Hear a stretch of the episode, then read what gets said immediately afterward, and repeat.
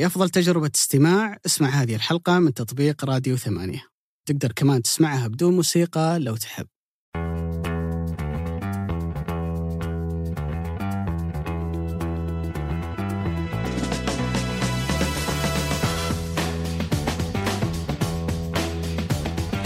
السلام عليكم ورحمة الله وبركاته. أسعد الله أيامكم وأوقاتكم بالخير والمسرات وألف مبروك قبل كل شيء.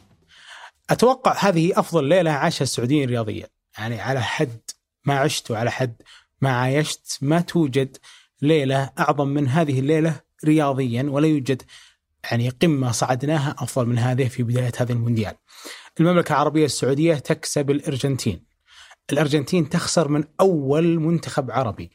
الأرجنتين تخسر بعد سلسلة انتصارات وعدم خسارة متتالية لمدة 36 مباراة. وكانت تحتاج إلى انتصارين بس أو عدم خسارة مرتين. يعني التعادل اليوم كان يكفيها علشان تكمل وتكسر رقم إيطاليا. الأرجنتين بطلة الكوبا. الأرجنتين بطلة كأس الأبطال اللي كسبت فيه بطلة اليورو إيطاليا. الأرجنتين اللي عندها تشكيلة قيمتها السوقية أكثر من 600 مليون يورو. تنكسر اليوم في افتتاح المونديال لأول مرة على حد ما أتذكر من التسعينات أمام من؟ أمام المنتخب السعودي اللي ظهر اليوم بمستوى فني يليق. بأن تعكس نتيجة المباراة انتصاره. ما لعب كما لعبت مثلا إيران أو كما تلعب أستراليا بأن تترك اللعب الفعلي كله للمنافس ما لعب بشكل مثل ما نسميه متحفظ أو شكل مثل ما نصفه بالعامية جبان لا. قارع الأرجنتين أخذ منها الكورة تقدمت عليه الأرجنتين بظلم إلى حد كبير وبعد ذلك قلب النتيجة وعشت أجواء من الدقيقة 70 وانت طالع وكأنك في الرياض. وكأنك تعيش في استاد الملك فهد الدولي بأفراح السعوديين اللي شفتها اليوم في ملعب الوسيل في الدوحة. ألف مبروك أمانة. لا تكفي وعندنا ليلة طويلة بنفصل. ليش ما تكفي؟ وبنفصل على كل تفاصيل هذه المباراة اللي أعتقد في ظني ما راح تنساها لا على عهد قريب ولا حتى على عهد بعيد. يرافقني اليوم الحبيب الغالي في حلقة مرتدة الثانية في المونديال أبو ألف مبروك أبو علي وسلامة يديك. يا وسهلا يا مسعود قل لي ليش ألف سلامة يديك. ألف مبروك لنا جميعا. كنت أقول لك تحت الهواء أنه لما سجلنا الهدف الثاني كان قدامي طاولة. ضربت عليها بيدين الثنتين مرتين ولا كنت أعلم. إيدي انكسرت ولا الطاولة انكسرت. طلع الرسيفر هو اللي طاح وانكسر. لكن لحسن الحظ إنه قاعدين نصور الحلقة بعد يعني كم ساعة من نهاية المباراة لأنه بعد نهاية المباراة الجنون اللي صار فيها الأحداث اللي صارت فيها يعني تحس إنك تحتاج أحد يرش عليك موية ولا يفوقك عشان يقول لك ترى اللي صار علم ما هو بحلم. أنا أقول إنك تكون سعودي كل يوم عندك سبب للفخر، لكن في الجانب الرياضي تحديدا هذا أكثر يوم أنا كنت فخور فيه. يعني أنا من الناس ما ودي أكبر عمري كثير بس أنا من الناس اللي شفت كأس العالم 94 لايف في وقتها كنت وقتها في الابتدائي وكنا نسهر إلى ساعات متأخرة عشان نشوف المنتخب حكم فارق التوقيت بما إن المباريات كانت في أمريكا لكن ما عمرنا كسبنا مباراة كرة قدم ثقلها وأهميتها على مستوى العالم أجمع أكثر من هالمباراة. صح فزنا بكأس آسيا ثلاث مرات في كأس في بطولة تمسكها بيدك لكن أعتقد إنه انتصار اليوم هو أكثر انتصار في تاريخ الرياضة السعودية في تاريخ كرة القدم السعودية اللي بيمنحك أنت كمواطن سعودي شعور بالفخر والاعتزاز لدرجة أنه مهما حكينا عن اللي صار في هالمباراة ما راح نوفيها حقها ومهما يصير بعد كذا في في كأس العالم يعني في المباريات القادمة أو حتى لو وفقنا في الوصول للأدوار المتقدمة أعتقد أنه فرحتنا بهالمباراة صعب صعب جدا يوازيها أي فرحة ثانية. تدري وش اللي يفرح ابو علي؟ أو عني أنا يعني بحكم اني واحد من الناس اللي هلا الدموع أتوقع أنت مثلي كلنا والله. كلنا ذلك المفرح إنه يعني تشعر بنوع من الإنصاف. أمانة كنا نستحق أن نغير الصورة الماضية عننا. صحيح. وأمانة آسيا كلها تمر بصورة سيئة في الوقت الحالي. يعني منتخب قطر لما افتتح البطولة قدام منتخب الإكوادور، الإكوادور اللي ما تصنف ولا من ضمن top five في أمريكا اللاتينية إلا أنه كان في فارق كبير والناس يعني قالت إلى حد ما 2-0 كانت نتيجة غير عادلة للاكوادور اللي سجلت وألغي لها هدف وبعد ذلك كانت هي اللي تهاجم بفرص محققة. بعد ذلك إيران المنتخب اللي تصنيف 22 عالميا المنتخب اللي عنده مدرب يلعب مع ثالث كأس عالم، المنتخب اللي مصدر 68% من تشكيلته لأوروبا، المنتخب اللي دائما يصنف إنه أفضل منتخب في آسيا له خمس سنوات ما نزل أعتقد عن هذا التصنيف خسرت بالستة من إنجلترا. فهذا التراكم يزيد نقطة كانت يعني في نظر الكثير عننا صحيحة وهي لامانه اللي يعرف دورينا يدري إنها صحيحة إنه هذه المنطقة من العالم متأخرة جدا كرويا لدرجة إنك أنت يعني تلعب معهم كأنك تلعب تمرين.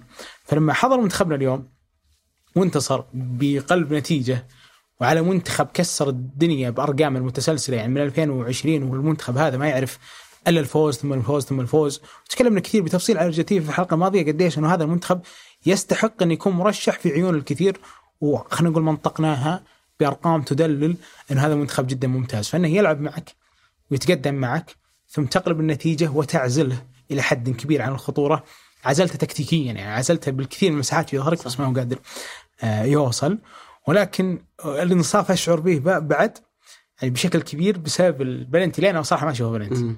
صحيح. بعدين شفت بلنتي ولا لا؟ صحيح. والله شوف أنا وأنا يعني لما الحكم وقف المباراة عشان يروح يشوفها في الفار كنت أقول بيني وبين نفسي من جدة يعني في, في آه، شيء يستاهل إنه يحسبها ركلة جزاء. لكن للأمانة يعني كان قرار غريب جدا من من حكم المباراة.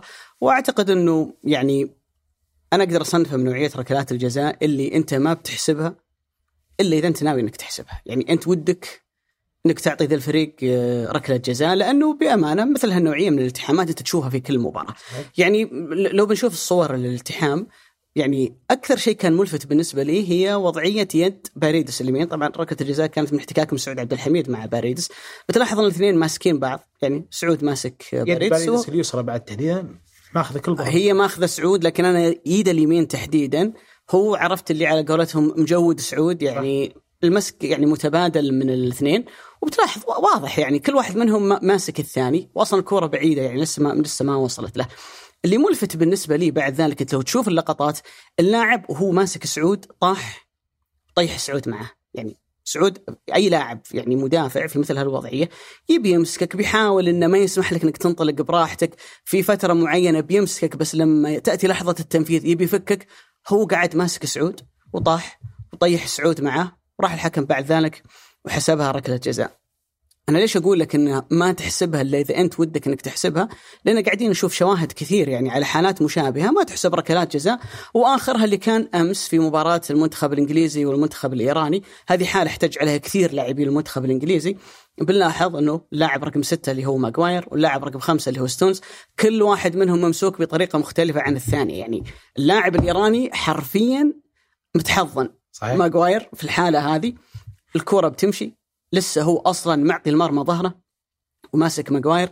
اللاعب الثاني تحول من حالة المسك إلى حالة الدفع وانتهى الأمر بنا أنه الاثنين ما قدروا يوصلون للكورة لأنهم مسكوا بطريقة أكثر وضوحا حتى من اللي صارت من منتخبنا في هالمباراة ومع ذلك ما احتسبت ركله الجزاء. فالمفترض أنه إذا كان القانون واحد والنظام واحد ونعرف إن كل كأس عالم تتغير فيها الكثير من القوانين ونحتاج كذا مباراة علشان نفهم التحديثات يعني والتعديلات اللي صارت. إذا كانت هذه محتسبت وهي أكثر وضوحا شلون هذه تحتسب؟ يعني كانت غريبة جدا. وأعتقد إنه حتى قرارات الحكم بعد ذلك في المباراة كانت كلها باتجاه إنه يعني أنت المفروض وأنت تحكم ما لك علاقة إنه هذه أرجنتين وهذه السعودية هذه تصنيفها هذه مؤهلة هذه ما هي مؤهلة. لكن وأنت تشوف يحكم في المباراة هو زي اللي قاعد يقول إنه ترى أنتم تضيعون وقت بناء على أنكم أنتم الطرف الأضعف أو ما إلى ذلك الفاول اللي أعطاه ميسي يعني حالة عجيبة يعني الكرة لعبت وراحت يعني ليش ترجع تحسبها مرة ثانية؟ لاعبين لما كانوا يطلعون الموضوع التغيير كان يطلب منهم يسرعون بعد ذلك يعطيهم كروت نفس الكلام على محمد صحيح. العويس كان يقابل أي احتجاج من لاعبين ببطاقات صفراء يعني كثيرة جدا لكن الحمد لله يعني أنا أقول إنه الهدف المبكر اللي جاء علينا وأكثر من حالة كذا كانت ممكن تطلع اللاعبين من جو المباراة خروج لاعب بقيمة سلمان. كل شيء في المباراة ترى ما سار في اتجاه إن يكون من مصلحتنا ومع ذلك قدرنا انه ننتصر في نهاية الأمر. لو رجعنا أبو علي للقطة مرة ثانية اللي هي لقطة سعود عبد الحميد آه، مع برايدس أنا أجزم إنه مثل هذه الحالة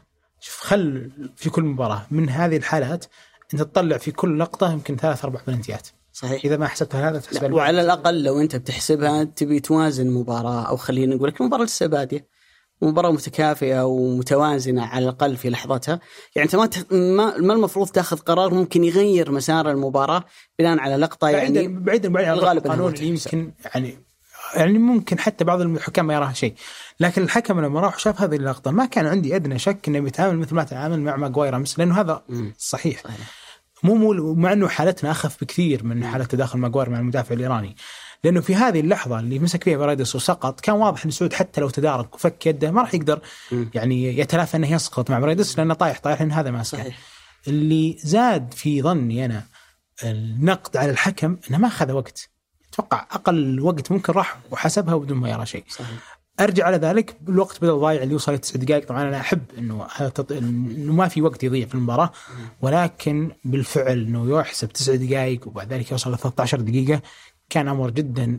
يعني خلينا نقول يعني فيه الكثير من السوء من حكم المباراة وأنا أكره الحكم اللي ينحاز، يعني واضح إنه الحكم اليوم لما دخل وحسب المباراة بهالطريقة وحسب علينا بلنتي بدأ يقرأ المباراة ببالة بناء على خبرته المتراكمه. ينحاز. إنه هذا الفريق هو الأضعف فإذا تقدم بيأخر اللعب فأنت بتروح تحاول تحمي هذا الموضوع فيروح نواف العابد يعطيك ظهره تروح تلحقه وتعطيه أصفر. إيه، محمد العويس يعترض زي أي واحد اعترض عليه. يعني عبد الله المالكي تداخل في الشوط الأول أربع لعيبة في الأرجنتين كلهم وقفوا في وجه الحكم يصارخون ويعترضون. صحيح. ما حتى مد يقول. شوي ويطقها يعني المباراة. بالعكس ثبات انفعالي ما كان يراهم شيء. محمد العويس له فاول وكمل يعني اعتراضه تأييدا لهذا الفاول على طول سحب الأصفر. نواف العابد بطأ الخطوة سحب الأصفر. في وقت التقنية اليوم محسوبة في اللعب الفعلي في المونديال هذا ما تعطيك أصلا مجال تحسب أي وقت يضيع. فراح لحقه واعطاه أصفر.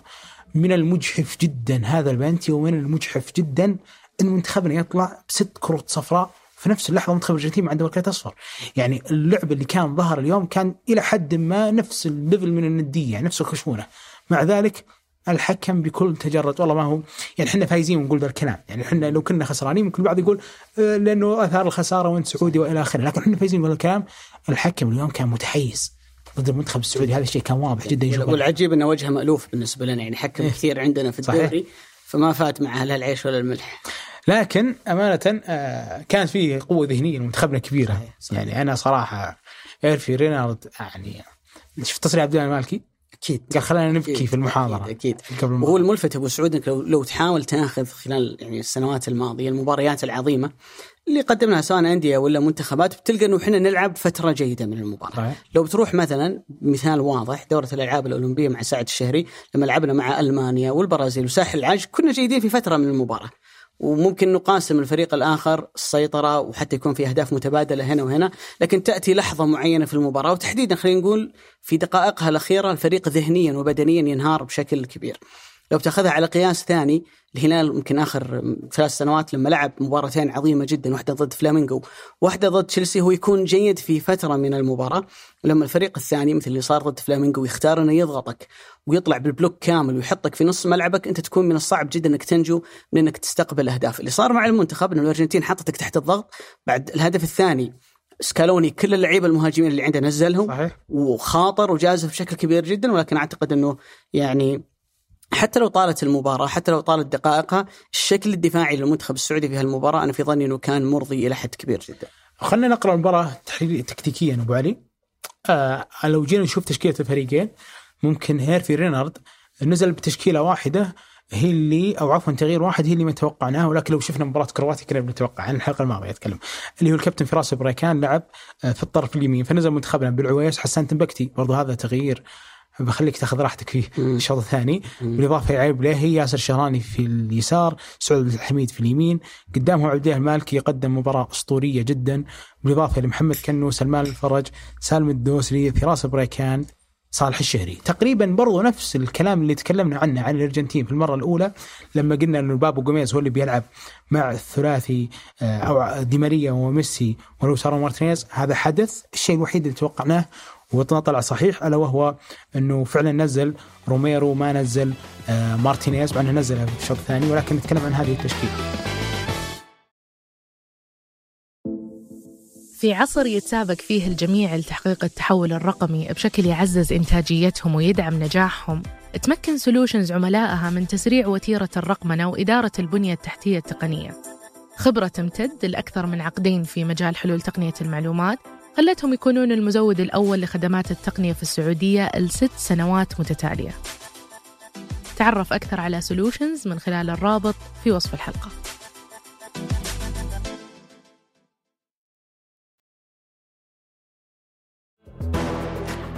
من بعد هدف الأرجنتين شفنا منتخبنا السعودي انتهج نهج مختلف تماما، يعني في بداية المباراة كان في block في وسط الملعب محمد كنو سلمان الفرج وعبد الله المالكي في وسط الملعب في منطقة عميقة، بعد استقبالنا للهدف تغير الأسلوب تماما وكان في جزء كبير من المغامرة وجزء كبير من خلينا نقول آه الرهان إنه مهما اعطيت المساحات الأرجنتين بحاول قد ما أقدر إني ما أخليهم يستفيدون من هذه المساحات وهذا اللي فعلا حدث. يعني لو تخيلنا إن الكرة تبنى ما بين سنات الأرجنتين كنت بتشوف سلمان الفرج يقف بجانب صالح الشهري وعبد الله المالكي يصعد إلى وسط الملعب مع محمد كنو والأطراف اللي هم فراس البريكان وسالم الدوسري ما هم ماخذين أقصى عرض الملعب لا وموقفين في منطقة عميقة في الوقت اللي يكون فيه سلمان الفرج وصالح الشهري يوقفون ما بين ال center والمحور. الهدف هنا كان انه المنتخب الأرجنتيني ما تكون عنده فرصة أنه يمرر تمريرات قصيرة، لكن هذا النوع من الاندفاع كان يخلف خلفه هدف أكبر ألا وهو مصيدة التسلل. يعني لو جينا نتذكر كان في الكثير من الكرات اللي كان المنتخب الأرجنتيني يحاول يقحمها إلى عمق الملعب. مع ذلك كانت تلاقي الكثير من حالات آه، اللي خلينا نقول الوقوف السليمة. وإن كان بابو جوميز أحيانا يسقط في وسط الملعب ويعطي الكرات الطويلة إلا أنه برضو كان يعاني. دي ماريا كان ياخذ أقصى عرض الملعب عشان ياخذ المساحة بشكل أكبر وميسي ولوتارو مارتينيز كانوا في عمق الملعب. قابل ذلك إنه علي البليهي وحسان تنبكتي كانوا صاعدين في مناطق عميقة جدا جدا والفريق والمنتخب السعودي كان ماخذ المغامرة والشجاعة الكبيرة من هيرفي رينارد إنه يلعب بمصيد التسلل طوال فترة هذه المباراة. تقريبا هذه المغامرة اللي نقصدها. ما أتذكر إنه في منتخب آسيوي أخذ هذه المبادرة وصار يهاجم المنتخب الأرجنتيني بأن يهاجمه في مناطقه ويحاول يفتك الكرات وإن كان المنتخب الأرجنتيني بيأخذ الكثير من المساحات يعني تحديدا دي ماريا تسلل كذا مرة إنه يحاول يضرب دفاعاتنا وظهر دفاعاتنا ولكن كلها كانت تسللات آه، صحيحة. خلينا نشرحها بشكل واقعي عشان نبين إلى أي مدى كنا ممتازين في هذا الجانب. لو جينا نلاحظ في الدقيقة 12 بعد هدفنا مباشرة هذه وقفة سناترنا ومنتخبنا ولاحظ مكان الكرة الكرة تحضر بشكل طبيعي في وسط ملعب الأرجنتين كحالة بناء. شوف كم لاعب سعودي في عمق ملعب الأرجنتين. لو تجي تلاحظ هنا أنه بعد ما أخذت وقت طويل وبعد ما لعبوا الكرة الطويلة أو ما قدروا يلعبون الكرة القصيرة وبيتجهون للكرة الطويلة شوف عبد الله المالكي صعد إلى وسط الملعب وصارت تقريبا 4 4 2 ولكن في خطين صاعدين خطين دفاعيين. أنا هنا أتكلم عن الخط اللي هو خط السناتر والأظهرة. واضف عليهم لعيبه خط وسط الملعب. الكرة تحضرت بشكل طبيعي. كان في ميلان سليم لمنتخبنا. رجعت إلى center الملعب وما بعد center الملعب حاول center الارجنتين أعتقد هذا اوتمندي أو روميرو إنه يلعب الكرة في أرض الملعب إنها تكون تمريرة قصيرة عشان ما يحدني إني ألعب الكرة الطويلة، الكرة الطويلة ببدأ أبني بناء سليم وهنا بان الهدف اللي متقنه رينارد على مستوى التحضير لمنتخبنا كتحضير بدني تكتيكي وعلى مستوى الفكرة إنها تطبق بشكل سليم.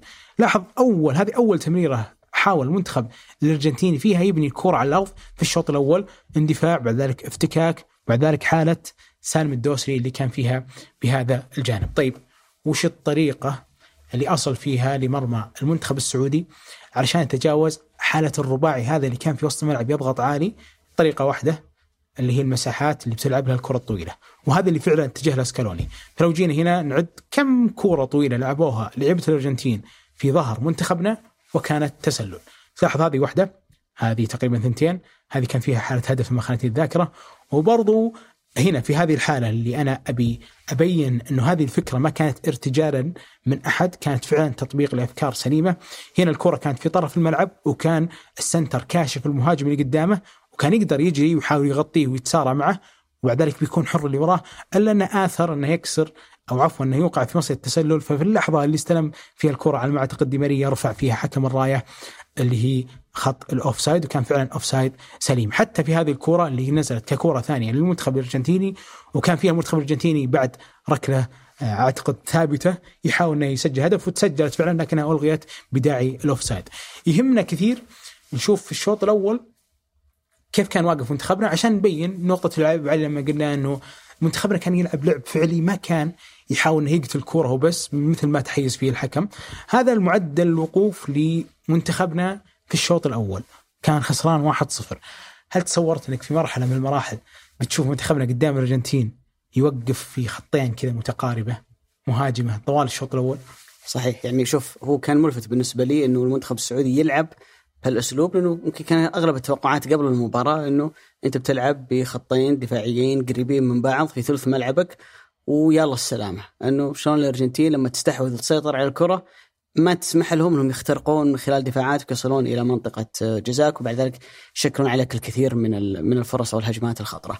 خلينا ناخذ على مدى التاريخ مبارياتنا ضد المنتخبات اللي هي أصلا تصنف على انها رأس مجموعة من هولندا 94 مرورا بفرنسا مرورا بألمانيا والآن ممكن النسخة الماضية روسيا ما تقدر تحطها في نفس المستوى لكن تتكلم عن الأرجنتين وحتى مشاركاتنا في بطولات زي كأس القارات وغيرها ترى في الغالب نختار إنه نلعب مباراة دفاعية في ثلث ملعبنا الدفاعي ونلعب بعد ذلك على ردة الفعل.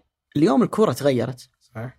جزء كبير اليوم من من النجاح الدفاعي إنه أنت تدافع من قدام، تدافع من خلال عملية الضغط، من خلال تضييق المساحات، توجه منافسك إلى مناطق تسمح له إنه يلعب فيها ومناطق مثل ما ذكرت إنه تعمل بلوك مثلا في عمق الملعب ما تسمح للربط اللي يكون ما بين المحاور وما بين ميسي اللي بعد ذلك من الممكن إن يكون خطر عليك بشكل كبير. فالفكرة عند رينار هي جدا شجاعة. جاع. أنا من الناس اللي كان عندي استوديو تحليلي بعد مباراة الإكوادور ترى لعب بذات الفكرة. وكان المنتخب الاكوادوري يلعب كمية كبيرة جدا من الكور الطويلة خلف خط دفاعنا وكان محمد العويس يطلع لها بشكل كبير في مباراة اليوم تقريبا كرة واحدة اللي طلع لها كان يمكن أكثر تحفظا في موضوع إنه يخرج هو يقابل هالكرات لكن كان في نجاح كبير جدا. هالموضوع يفسر ليش اختار رينار حسان تنبكتي على حساب عبد الله العمري لأنه أعتقد إنه يبحث عن جانب السرعة. عن جانب إنه سرعة ردة الفعل، سرعة إنه أنت تتقدم عشان تحط منافس في خط التسلل ولو ضرب خط دفاعك السرعة في موضوع أيضا إنه أنت ترجع وتغطي مرة ثانية فأعتقد إنه هذا يفسر اختيار رينار لحسان تنبكتي وحتى موضوع فراس بريكان أعتقد إنه في له سبب مهم جدا بنتكلم عنه بعد شوي لما ناخذ حالات المنتخب في الهدفين اللي هو سجل. لكن خلينا نرجع شكل المنتخب في الحالة الدفاعية.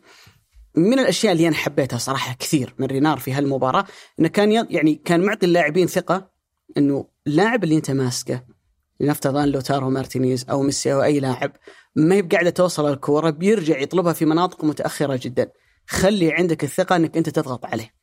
لا لا يكون عندك دائما التخوف أو التوجس إنه إذا أنا طلعت مكاني بيصير فاضي ستخلق ثغرة في خط دفاعنا فبالتالي في منطقة معينة أنا ممكن أراقب اللاعب وأضغط عليه بس لو راح بعيد عن مدى المنطقة اللي أنا قاعد أغطيها أنا ماني ملزم مثلا إني أروح وأتابعه وألاحقه في هالمكان. بنلاحظ هذه حالة كانت في شوط المباراة الأول وأنا اخترت كذا حالة وهي متكررة صراحة في المباراة. بنلاحظ كيف أنه الكورة لوتارو مارتينيز راح يطلع من رقابة خط الدفاع ويحاول يستلمها في وسط الملعب فورا حسان راح يطلع عشان يضغط عليه في منطقه متقدمه بالمقابل عبد الاله المالكي راح يرجع يغطي مكانه على مستوى قلب الدفاع بحيث إنه ما يكون في فراغات تخلق في خط دفاعنا. ذات الفكرة بتلاحظ إنه سعود عبد الحميد يطلع إلى وسط الملعب عشان يراقب لاعب هو المفروض إنه هو اللي يغطيه في نفس الوقت فراس راح يرجع ويغطي مكانه على مستوى الظهير الأيمن فيكون في عملية إنه تعطي اللاعب ثقة إنه في بعض الحالات لابد إنك تكون مبادر، لابد إنك تكون عندك الجرأة إنك تطلع وتضغط تحاول إنك تخلصني من من موقف ممكن دفاعي يحتاج مجرد جرأة للاعب. وين ظهر هالموضوع؟ ظهر نتيجته الواضحة في حالة الهدف الأول اللي إحنا سجلناه في شوط المباراة الثاني هذه حالة كانت يعني كرة أشبه بدربكة في وسط الملعب لاعبين من السعودية وفي ضغط عليهم من لاعبين المنتخب الأرجنتين. وسط هالضغط الكورة بيقطعها لاعبين المنتخب الأرجنتيني. وفورا ميسي بيتحرك ياخذ الكورة اللي خلينا نقول ما هي في زاوية رؤية عبد الإله المالكي بعيده عن كنو وبعيده عن بقية عناصر خط الوسط. في اللحظة اللي ميسي بيقرر إنه يطلع عشان يستلم الكرة ما بين خطوط المنتخب السعودي حسان تنبكتي بيكون عنده الجرأة إنه يطلع ويضغط عليه. وبيفك الكرة اللي بعد ذلك تحولت إلى أنها تصبح هدف أول للمنتخب السعودي. في حالة الهدف بننتقل للحديث عن الدور الكبير جدا اللي لعبه فراس البريكان في المباراة عموما وفي الهدفين تحديدا. بنلاحظ أن أول ما تقطع الكرة من حسان تنبكتي وقبل حتى عبد الإله المالكي ما يلعب الكرة فراس قرأ اللعبة وعارف أن عبد الإله بيلعبها طويلة. فأحتاج إني أكون قريب من صالح عشان نكون في موقف اثنين ضد اثنين أو اثنين ضد ثلاثة ما يكون بالحالة. يعني في اللقطة هذه تحديدا عبد الإله لسه ما حط رجله في الكورة ومع ذلك بتلاحظ إن فراس على طول غير من اتجاهه وراح باتجاه عمق الملعب عشان يكون قريب من صالح. بنلاحظ انه بعد ذلك أول ما الكورة لعبت لما توصل الكورة للمكان اللي هي مستهدف إنها تنزل فيه بنلاحظ إنه إحنا الحين في موقف اثنين ضد اثنين فراس وصالح ضد السناتر منتخب الأرجنتين اللي هم أوتاميندي وروميرو وبيعمل فراس الأسيست أو بياخذ اللمسة الأولى تروح بعد ذلك لصالح الشهري اللي لعبها بشكل رائع جدا وسجل من خلالها المنتخب السعودي الهدف الأول. أنا أكبر والله أبو علي في صالح الجراءة هنا. جدا. يعني تخ- تخيل معي أبو علي لو أنه صالح في هاللحظات اللي هو الحين فك فيها الكورة صحيح. وبعد ذلك انطلق وخذاها لو أنه في هاللحظة فكر أبو علي في سالفة أنه أنا ماني أيسر صحيح. ولا لاعب يشوط باليسار ولا يميز باليسار. فليش وباخذها؟ وباخذها على برا يعني اللاعب اللي رجله يمين يحب دائما ياخذ الكورة زي سالم في على الهدف الداخل. الثاني صح. ياخذها على داخل هو خذها على اليسار ما لها حل إلا إنك تدف الكورة مسافة وبعد ذلك يصير في سباق سرعة بينك وبين المدافع وتاخذها من أول لمسة. فكان جدا يعني موفق كان جريء في- ولو ضاعت ابو علي ترى بنلومه كثير أو بيلومنا ناس كثير مع أنه أيسر الا اني. فعلا أكبر فيه إنه هنا صحيح. كان جريء جدا كان سريع أخذ القرار ما تردد ابدا يعني إحنا عندنا كورتين سددناها على المرمى كلها سجلت أهداف. فهو لو تردد هنا وفضل إنه يظهر بالصورة الأفضل عشان ياخذها باليمين ويحطها في البعيدة بنخسر أو هالكرة. لو خاف إنه ما يجيبها وحاول إنه يثبت أو يراوغ خلاص. هي, هي. ما تلعب الا إلا بهالشكل. بهالشكل. خلينا ننتقل لحالة الهدف الثاني. وهو ما يفسر ليش فراس بريكان قاعد الفترة الأخيرة يلعب لاعب جناح يمين. بما ان حارس مرماك يلعب رجله اليسار وأنت عندك مشكلة كبيرة لما تواجهك منتخبات تضغط عليك ضغط عالي إنه بيكون عندك ممكن أخطاء في عملية بناء اللعب فتتحول بعد ذلك عليك على أهداف. الحل الآمن والأسلم إني أنا أختار إني ألعب الكرة الطويلة سواء من المدافعين أو من حارس المرمى. فلما يكون عندك حارس مرمى أيسر بيرتاح كثير إن اللاعب اللي يمرر له يكون يلعب على الجانب اليمين بحيث إنه يلعب القطرية اللي من جانب إلى جانب ولذلك اختار فراس إنه يلعب على مستوى الجناح الأيمن لأن فراس جدا ممتاز في عملية الصراعات الهوائية وإن كان هو أصلا لاعب تسعة لكن لما توظفه في هالمكان بفضل القوة البدنية اللي موجودة عنده يقدر يخدمك في هالجانب. الكره بتلعب تلاحظ إن حسان قاعد يأشر محمد العويس إنه ألعب الطويله وبالفعل بيلعب الطويله بيحاول يرتقي فراس مع لاعبين من المنتخب الأرجنتيني إنه يأخذها واحد منهم هو لاعب الظهير الأيسر اللي المفروض إنه يغطي سعود عبد الحميد. الكرة ولا لاعب من الثلاثة قدر إنه يوصلها. بتروح الكرة بعد ذلك إلى آه، سعود عبد الحميد. في اللحظة اللي الكرة راحت لسعود عبد الحميد بنلاحظ إن فراس فورا بياخذ قرار إنه مرة ثانية يروح ينضم إلى صالح الشهري في عمق وسط في عمق الهجوم عشان يكون خيار ثاني على مستوى الكرة العرضية. وبعد ذلك الكرة راح تلعب إلى داخل منطقة الجزاء وتصير الدربكة اللي فيها وياخذها سالم. ويسجل من خلالها الهدف الثاني. لكن دور فراس هنا إنه في موقف الكرة كانت عند محمد العويس قدر إنه ياخذ معاه لاعبين من الأرجنتين وتروح الكرة بعد ذلك إلى سعود عبد الحميد ومنها بعد ذلك تكون الفرصة اللي سجل منها ال- الهدف. واحدة من جماليات الهدف الثاني إنه في اللحظة اللي سالم الدوسري استلم الكرة تقريبا عليه ثلاثة أو أربعة من لاعبي المنتخب الأرجنتيني. لما عمل عليها ال control الأول وبعد ذلك راحت اصطدمت في لاعب الأرجنتيني ورجعت له.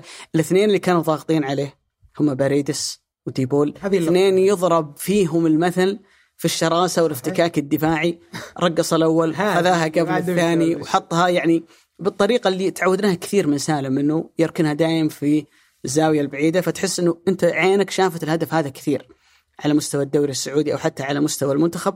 وأنا أقول أنه واحدة من من الأشياء اللي بتنقال عن سالم يعني إن شاء الله بعد ما يختم مسيرته يعني بشكل رائع وجميل إن سالم من اللاعبين اللي دائما عنده حضور في المحافل صحيح. الكبيره، يعني هذا ثاني هدف لسالم في كأس العالم.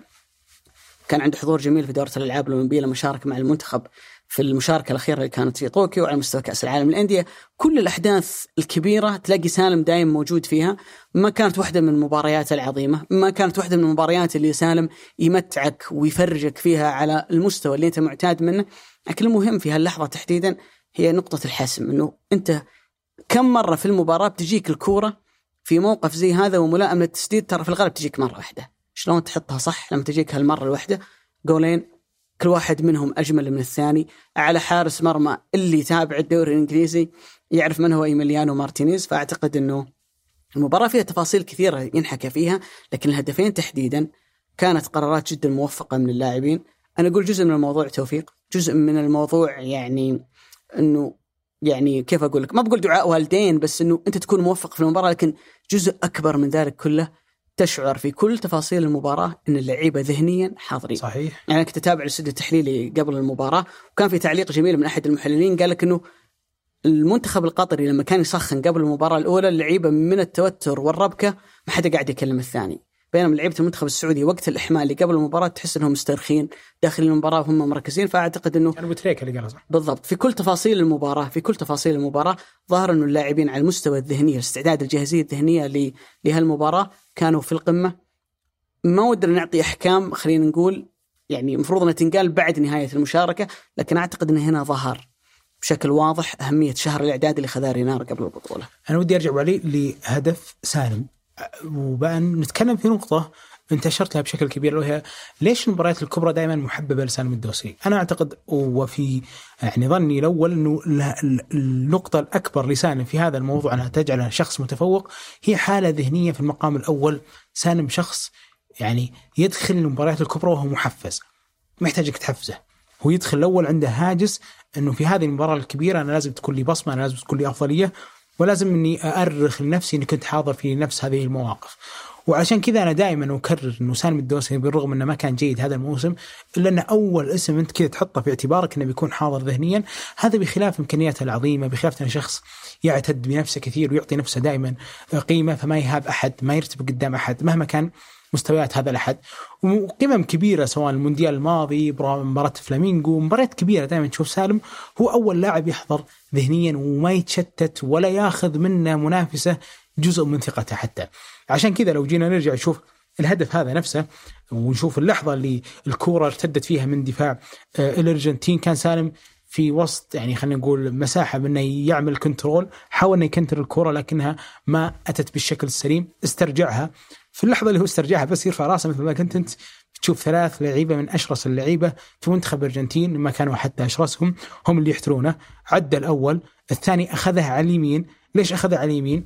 لأن سالم يرسم لنفسه دائما في خياله مسار لنهاية الهجمة قبل ما يبدأ فيها، فهو متعود دائما إن يرسم في باله إنه بيدخل بيطلع على اليمين وهذا الأمر اللي ما قدر يقراه ديبول على ما أعتقد، فلما أخذها على اليمين كان طلع برا اللعبة. والثالث كان متفرج، ثلاث لعيبة كانوا في رقابة لصيقة عليه بشكل كبير يبهرك سالم انه في اللحظة اللي سدد فيها كان مرتاح.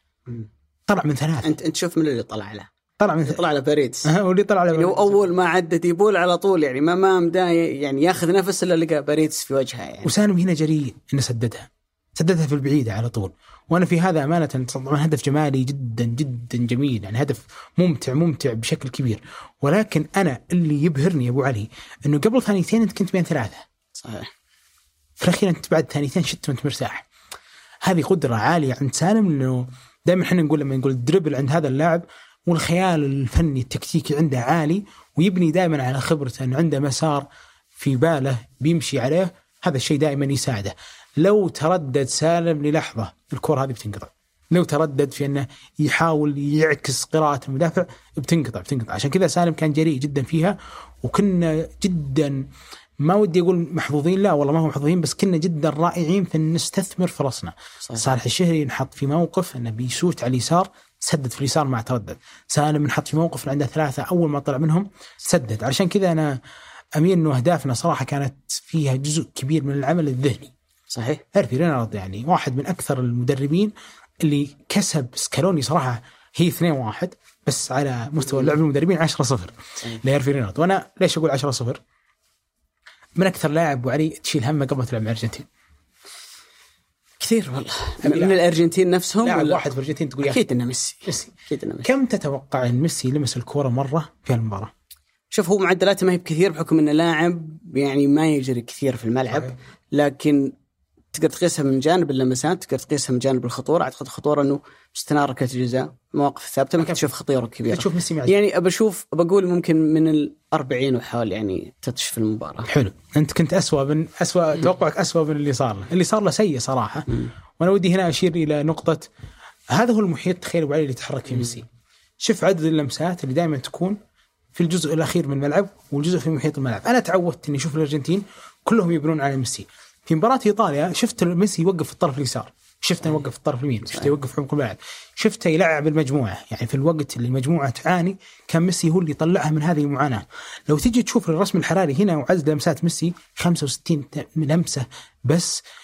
يعني لو جينا نقيسها بالمقاييس اللي قبل المباراة ميسي بيلعب قدام منتخب آسيوي. صحيح. المنتخب الآسيوي يجي في وقت من الأرجنتين 35 مباراة متتالية ما خسروا فأعطاهم التهديف المفروض انه يكون جدا عالي؟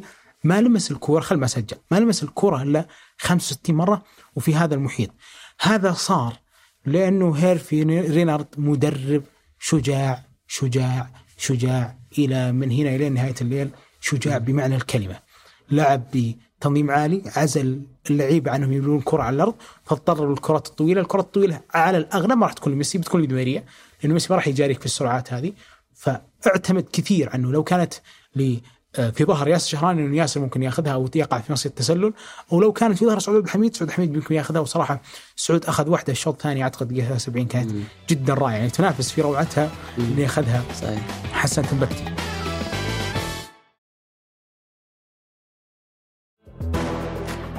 ولكن عشان دائما مثل ما نقول نؤصل لهذه الفكرة هذه عدد المرات اللي وقعوا فيها لعيبة الأرجنتين في مناطق التسلل. لو نلاحظ كلها تقريبا في خط واحد يعني هي عشر مرات أربع منها تقريبا في خط واحد أو في مناطق واحدة اللي هو عمق ملعب منتخب السعودي وهذا ان دل بيدل على شيء ثاني برضو ذهني الحضور الذهني للعيبة منتخبنا تحديدا السناتر كانت جدا رائعه لأنه علي بلاهي وحسن تنبكتي هم اللي كانوا يقودون مرحلة مصيده هذه التسلل. فمثل اللحظة اللي وقع فيها دي في مرحلة التسلل اللي أعتقد هنا كانت بالجانب الأيمن من الملعب هذه برضو وقع فيها لأنه علي بلاهي قدرها بالشكل السليم. فكانوا يقودون مصيده التسلل بإتقان جدا كبير. أضيف إلى أمر آخر سبعة من حالات التسلل كانت في الشوط الأول. يعني أنا أفرض أنه أول ما دخلنا الشوط الثاني كنت والله أسأل نفسي وعلي يقول طيب وهو رينارد تعامل بهذا الشكل وما بعد سجلنا ذاك وقت وكانت ممتاز.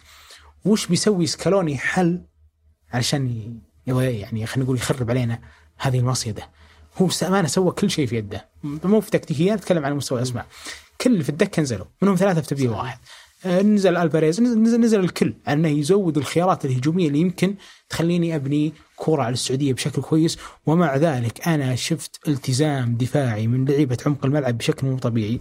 شفت فوق هذا تألق كبير من محمد كنو في النزاعات البدنية. صحيح. وكان يعني في جزء من الذكاء لما أشوف محمد كنو في اللحظة اللي يسترجع فيها الكرة ياخذ الكرة بعرض الملعب ما ياخذها في عمق الملعب ويواجه فيها دي بول أو حتى باريدس لسبب إنه آه هالمنطقه تحديدا إمكانية افتكاك الكرة فيها عالية جدا لمنتخب الارجنتين وكان بالنسبة لي شيء ممتاز اني أشوف عبد المالكي يلعبها دائما من لمسة واحدة طولية كونه برضو ما يبدأ يدخل في هذه النزاحات أمر آخر النقطة اللي أنت تكلمت فيها في حالة الهدف كانت نفس الحالة نزلت الكرة لعبها على طول آه، طولية خلف سناتر آه، الأرجنتين. لكن برجع للنقطة اللي يمكن بديت منها الشجاعة اللي عند هيرفي رينارد التحضير اللي عند هيرفي رينارد السليم لأنه الأفكار سهلة. يعني أنت سهل إنك تفكر إنك تقول ممكن مدافع قدام الأرجنتين يوصل التسلل. كيف إني أمسك هالمنتخب؟ وأهله بكمية تدريبات فنية تدريبات بدنية وأشتغل على العامل الذهني عشان يكونوا حاضرون بها حاضرين بهالشكل. يعني أنا لما قلت 10 صفر ما توقعت اني بالغ فعلا هو صحيح. أتقن شيء صعب إتقانه. شوف وانت لما تتكلم عن أي طريقة لعب هي تبقى حبر على ورق أو أفكار في رأس المدرب. تترجم بعد ذلك في الملعب عن طريق اللاعبين. ومشكلة أي فكرة إنها خاضعة بشكل كبير جدا لتصرف اللاعب أو أداء اللاعب. فأنت ما تحضر ما تحضر الخطة نفسها. يعني أسلوب اللعب 4 4 2 4 3 3 نضغط عالي نضغط متأخر وبس جزء كبير جدا من التحضير شلون تحضر اللاعب على أساس لما تطلب منه دور معين أو مهمة معينة يقدر ينفذها لك يعني بأفضل شكل ممكن. أنا من الناس اللي كنت أقول قبل كأس العالم إن فرصنا للنجاح في كأس العالم إنه إحنا نلعب كمجموعة. أنت في نهاية الأمر ما أنت منتخب تنجح لأن عندك أفراد مميزين ممكن يجيب لك مباراة أنت ما تستحق أنه أنت تفوز فيها أو أنت أدائك فيها أقل من المطلوب، أنت عشان تكسب في كأس العالم تحتاج إن ال 11 كلهم بلا استثناء كل واحد منهم يعطيك زي ما نقول بالعامية مباراة عمره. شلون يقدر اللاعب يعطيك هالشيء؟ الموضوع مش بس موضوع رغبة، وأي أحد يجي يقول لك بعد المباراة إنه الروح ورغبة اللاعبين ترى في كل مرة نلعب في كأس العالم اللعيبة ودهم يفوزون. اللعيبه ودهم ودهم. يعني من اللي يكره إنه يفوز على الأرجنتين في كأس العالم. لكن المشكلة إنه الرغبة إذا ما أنت يعني عملت على أدواتها ما راح تتحول إلى واقع. يعني أنت كسبت مباراة على الجانب البدني جدا ممتازة، الصراعات الثنائية جدا ممتازة، الموضوع هذا وراه إعداد بدني ممتاز جدا، وراه إعداد ذهني، لما نتكلم إنه أنت تكسب الأرجنتين 2-1 في مباراة أنت سددت فيها ثلاث كرات، واحدة منها ما كانت خطرة، فرصتين الخطره الحقيقية اللي جت لك في المباراة أنت سجلتها ترى هذه إحصائيات المفروض تكون للأرجنتين عليك. صحيح. أنه هم اللي أجهز منك ذهنيا هم اللي انحطوا في هالمواقف أكثر منك فبالتالي هم أكثر قدرة على إنهم يحولون ولو ربع الفرصة في المباراة إلى إلى هدف، ولاحظنا في المباراة أنه أكثر من مرة لاعبين الأرجنتين كانوا يحاولون إنهم يطلعونا من جو المباراة من خلال استفزازات من خلال كثير من ال- التصرفات اللي اللي كانت في المباراة. أنا أحب دائما إني أربط الموضوع مع مشاركاتنا السابقة في كأس العالم. ترى لو بترجع لكل مباراة لعبناها ضد منتخب كبير من أسبانيا، ألمانيا، فرنسا، غيرهم بتلاحظ إنه دائما تأتي لحظة في المباراة أنت من الممكن إنك تسجل من الممكن إنك تعدل النتيجة لو أنت مسجلين عليك أكثر من هدف تقلص الفارق ثم تضيع فرصة بشكل غريب وبعد ذلك ترجع أنت تلوم نفسك عليها طوال المباراة إنك تكون حاضر ذهنيا لدرجة انه الفرصتين اللي جتك في المباراة تسجل من خلال هدفين. أعتقد إنه هذا موضوع مثل ما أنت ذكرت يحسب لرينار. وأعتقد ان المباراة كان لها شكل ما قبل الاثنين واحد ولها شكل ثاني ينحكى عنه ما بعد الاثنين واحد. كم تتوقع دقيقة لعب لعبت بعد تسجيل المنتخب السعودي الهدف الثاني؟ اتصور وصلنا دخلنا حدود ال 30 50 دقيقة. والله. الهدف سجل في دقيقة 57 فعندك آه، عفوا 53 فعندك 37 دقيقة لنهاية الشوط الثاني وعندك 13 دقيقة اللي ما قصر الرجال حسبها وقت بدل هو زاد 13 بالضبط. فتكلم عن 13 و37 المجموع 50 دقيقة لعبناها ما بعد تسجيلنا الهدف الثاني وأعتقد إنه هذا وقت كافي إن الأرجنتين مو بتتعادل ولا تفوز يمكن تسجل ثلاث أربع أهداف يعني شفنا مباريات كثيرة يعني تحسم في دقائقها. الأخيرة. فيهمني نشوف شكل المنتخب السعودي ما بعد تسجيل الهدف الثاني واللي أعتقد أن إذا تكلمنا عن شجاعة المنتخب السعودي في شوط المباراة الأول فشجاعته كانت أكبر بعد تسجيل الهدف الثاني لأنه بتلاحظ مثل اللقطة هذه اللي نستعرضها دقيقة 60 يعني بعد تسجيل الهدف ممكن ست سبع دقائق المنتخب السعودي طالع إلى نصف ملعبه ويضغط على المنتخب الأرجنتيني بستة لاعبين اللي عشان يصعب عليهم موضوع البناء عشان ما يخليهم ماخذين راحتهم في عملية أنه يضغطك في مناطقك الدفاعية زي ما المنتخب الارجنتيني يحب. يعني أتوقع يعني سكالوني لما نزل ألفاريز ونزل كذا اسم هجومي عنده كان متوقع إنه شكل المباراة بعد تسجيل المنتخب السعودي الهدف الثاني إن الجماعة ذول بيوقفون في منطقة جزائهم وأنا بلعب عرضيات تخلق فرص لميسي خارج منطقة الجزاء وهذا هو شكل المباراة اللي أنا متوقعها. لكن ما أتوقع أن المنتخب السعودي سيظل يلعب بذات الأداء اللي هو كان يلعب فيه. وبأمانة كان عندي تخوف أن مع مرور دقائق المباراة بيبدأ الرتم البدني للاعبين ينزل. تبدأ الأخطاء تكثر تبدأ الإصابات العضلية تكثر لكن اللي لاحظت إنه خط دفاعنا تحديدا كل ما كانت المباراة تصعب كل ما كان أدائهم يعلى كل ما كانت تدخلاتهم تكون أكثر نجاح. واحدة من النقاط المهمة جدا اللي ساعدتنا على النجاح في شوط المباراة الثاني تحديدا هو الالتزام الدفاعي الكبير جدا اللي كان من أطراف الملعب اللي هو مسالم الدوسري على اليسار وفراس البريكان على اليمين. لو تتذكر أبو سعود الحلقة الماضية أنا كنت متوقع إنه بنلعب برباعي دفاع وعملية تغطية الأطراف بيتولاها لاعبي الجناح سواء هتان أو فراس على اليمين أو سالم على اليسار. وهذا اللي شفناه في كل مرة كان يضطر ياسر إنه يطلع على الجانب الأيسر. كان يميل خط الدفاع وينزل فراس وياخذ مكانه كلاعب ظهير أيمن عشان يغطي. شفنا في حالة ثانية نفس الفكرة. ميسي بيحاول إنه يلعب لظهير الأيسر اللي كان بعيد جدا. وبتلاحظ إن فراس هو اللي قاعد يراقبه هو اللي قطع الكرة. ويهمني هنا من خلال السهم اللي موجود على الشاشة شوف قديش رباعي دفاعنا كان دايم يلعب على مسافات متقاربة. ما يسمح للمنتخب الأرجنتيني حتى لو كان يلعب عن طريق الأطراف ويلعب كرات طويلة لديماريا على اليمين أو الظهير الأيسر على جانب اليسار وترى واحد من التغييرات المبكرة لما سحب الظهير الأيسر ونزل اكونيا عشان يكون لاعب ممكن أنشط في هالجانب. وبعد ذلك آه رينار قرأ الموضوع وسحب صالح الشهري حول فراس إلى لاعب تسعة ونزل لاعب نشيط زي سلطان الغنام عشان يصير عندك لاعبين اثنين على مستوى الظهير الأيمن. في الحالات اللي كانت تسمح لسعود وبقية لاعبي خط الدفاع إنه مثل ما ذكرنا في بداية الحديث إنه إذا في فرصة إنه أنت تقدر تطلع وتضغط تعرقل بناء هجمة تقدر تفك لي كوره وتتحول إلى موقف هجومي. اطلع. يعني رينار كان من الواضح إنه معطي اللاعبين تعليمات إنك خليك شجاع. لا تخاف. اطلع في لاعب ثاني بيغطي مكانك. يعني تشعر إن الفكرة عند رينار في موضوع التسلل وموضوع الضغط وإعطاء الثقة للاعبين إنه ترى ما هو بأسلم حل اننا نتكتل ورا. صحيح. يعني في في طرق عديدة جدا نقدر من خلالها نحمي مرمانا أكثر من ان نتكتل في الخلف. وأنا أعتقد إنه اللي اللي قدمه رينار في هالمباراة هو مخالف لكل تصوراتنا على المنتخب السعودي في المباريات الكبيرة. يعني دائما قبل قبل كأس العالم كان الحديث إنه خلينا نلعب 5 3 2 إيران أمس على سبيل المثال غيرت أسلوبها ولعبت بخمسة مدافعين. ظنا منهم إنه هالموضوع هو اللي راح يحمي دفاع لكن تعرضوا لخسارة كبيرة جدا. فأعتقد إنه من الأشياء اللي صراحة محببة لي جدا إنه أنت ما كسبته بس أنت كسبت بالطريقة الشجاعة وليس بالطريقة الثانية وإن كنت أنا من الناس اللي اعتقد إنه أي طريقة توصلك للفوز أنت لابد أنك تتبعها. أيضا هذه تسديدات المنتخب الأرجنتيني في المباراة لاحظ كمية التسديدات اللي كانت من داخل منطقة الجزاء. كثير منها كان حتى قريب من منطقة خط الستة. محمد عويس قدم مباراة عظيمة جدا هو وبقية خط الدفاع. هذه كانت في شوط المباراة الثاني معظمها اللي هي ضربات الركنية اللي جت للمنتخب الأرجنتيني. تقريبا كان عندهم ثمان ضربات ركنية. في معظمها كانت إما تلعب على القائم الأول أو تقريبا على نقطة الجزاء. أنك تتلقى ثمان ركنيات في مباراة واحدة والكثير من الفاولات الجانبية. ولا تشعر أن المنتخب الأرجنتيني قدر يشكل عليك خطورة من خلالها. هذه نقطة أيضا تحسب لتنظيم المنتخب السعودي في التعامل مع الكرات الثابتة اللي أعتقد أنه كان أكثر من جيد. أما الخريطة الأخيرة فهي تتحدث عن الافتكاكات مختلف أنواع التدخلات الدفاعية اللي كانت من لاعبينا في المباراة إما افتكاك أو اعتراض أو حتى صراعات هوائية بتلاحظ إنه في كل الملعب لاعبينا كان عندهم نجاح دفاعي كبير وتحديدا داخل منطقة الجزاء والجانب الأيمن اللي كان يركز عليه المنتخب الأرجنتيني. أعتقد إنه اجمالا المنتخب كله قدم مباراة عظيمة لكن تتكلم عن محمد العويس رباعي الدفاع ومحمد كن وعبد الإله المالكي هاللاعبين هم اللي خذوا عبء المباراة في الجانب الدفاعي خاصة في الخمسين دقيقة اللي لعبت ما بعد تسجيل الهدف الثاني. يعني وأنا أتابع أقول والله ودي أنزل معهم أساعدهم. يعني من كثر ما أشوفهم محطوطين تحت الضغط. صحيح.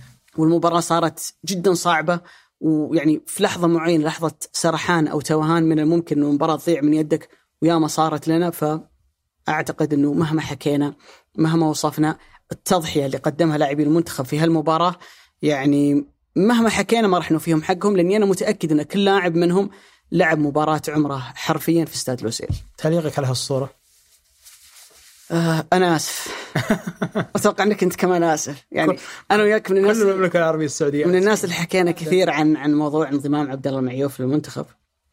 وأنا أعتقد إنه أنت لما تقول رأي أنت تحكم على على معطيات، لكن الميزة صراحة عند الكابتن محمد العويس، يعني أنا أحترم كثيرا في اللاعب لما يكون عنده مبررات عديدة جدا إنه ما يأدي ومع ذلك يأدي، يعني لو ما أدى وش بنقول؟ أبو علي. بنقول من فترة ما يلعب، منقطع عن المباريات، كل الكلام اللي ممكن ينقال، لكن أعتقد محمد عويس قدم مباراة عمره.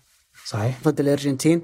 إنه ياخذ جائزة نشر المباراه ضد منتخب فيه دي ماريا وميسي ولوتارو مارتينيز وألفاريز وغيرهم. هذا نجاح كبير يحسب للكابتن محمد العويس. يستاهل. كسب رهان رياض صراحة. صحيح. أنا بعي... في نقطة هذه أبو علي تحديدا تاكيدا لكلامك. محمد العويس ما كان متالق بس في الوقت اللي إحنا كسبنا المباراة وإن تعدينا أعتقد الستينات من المباراة وإحنا متقدمين. لا لا محمد العويس كان ممتاز حتى في أول دقيقة المباراة. صحيح. أول دقيقة في المباراة سدد عليه ميسي من داخل منطقة الجزاء في تقريبا الجزء الأيمن من منطقة الجزاء بقدمه اليسرى. في الزاوية اللي يحبها. في الزاوية اللي يحبها. كل المؤشرات يعني كل الأرقام أنا ودي أشوف الإكس جي حق هذيك الهجمه بشوف كم المفروض إنها تجي هدف. أنا متأكد كل الاكس جي والمؤشرات كانت تشير لهذيك هدف. تصدى لها محمد بتألق استمر يصد بتألق. لما تسكرت كل الطرق قدام الأرجنتين كان الرجل الوحيد اللي يوقف هذه يعني الطريقة الأسلم للأرجنتين للكرات العرضية في الكرات الثابتة تحديدا. ثلاث إلى أربع كور كلها كان يتصدى لها بجزء كبير من التألق. يعني لو جينا نشوف تصدياته خمس منها كانت لخمس كرات كلها على خط الستة وكلها كانت عرضيات وتحول إلى مرماة. يعني في واحدة من الصور كان شايلها على خط الستة اللي تسدت أعتقد من ألفاريز. وفي ذيك النقطة بالتحديد يعني كان الكل يشوف أنه هذه اللحظة لحظة هدف هي هدف وخلاص. لكن محمد كان عنده حتى المعلق اللي شاف المباراة المعلق ترى قال الهدف التعادل ثم قال ضاع هدف التعادل. لأن محمد عويس تألق جدا أن يطلعها على خط الستة فتقدير واحترام لكمية التركيز العالي اللي دخل بها محمد الكمية الأداء العالي اللي دخل بها محمد حتى على مستوى الهدف المبكر والهجمة المبكرة اللي جاته وإن كانت جزء كبير ما هي من الأخطاء لمنتخبنا إلا أنه كان رجل ثابت. وأنا هنا في هذه النقطة بالتحديد برجع مرة ثانية أشير لنفس الرجل اللي دائما أرى أنه هو سيد هذه المباراة هيرفي رينالد كل رهانات رينالد كسبت. كسب الكل الكل كسبه كسب على محمد العويس كسب على صالح الشهري وكمية الانتقادات اللي جت على صالح الشهري. كسب في فراس بركان يوظفه الطرف يمين مكان فهد المولد اللي توه فاقده وجم غضب صار عليه. كسب برضو على محمد كنو المنقطع. كسب على عبد الله المالكي اللي لعب وجزء كبير من اللعيبة كانوا متاحين يلعبون في هذا المكان على مستوى الدوري أو حتى في الدكة. ما أشركهم أشرك عبد الله. اليوم عبد الله ما كان ينقطع ما شاء الله. آخر رهان كسبه حسان تنبكتي. حسان الجزء الأكبر كان يأمنون إنه هو يعني ممكن إحنا بعد المباراة تتضح لنا بعض المؤشرات بناء على النتيجة إنه هو لعب بهذا الأسلوب فحسان مناسب لأنه أسرع حسان مناسب لأنه بالكرة كويس. ممكن عبد الله لو كان موجود بيكون أبطأ.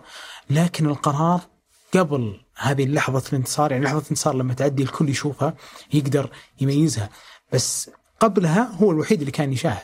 فلو حسان أو حتى مو حسان لو ما انتصر كان في ناس كثير بتنتقد. هالرجال وبتقول ليش أصلا اشرك حسان وهو اللي يلعب طول الوقت هذا مع عبد الله العمري ترى صار هذا الوقت قبل بداية المباراة لكن هيرفي رينارد كان رجل يعني عظيم لدرجة إنه شاف شيء إحنا ما شفناه.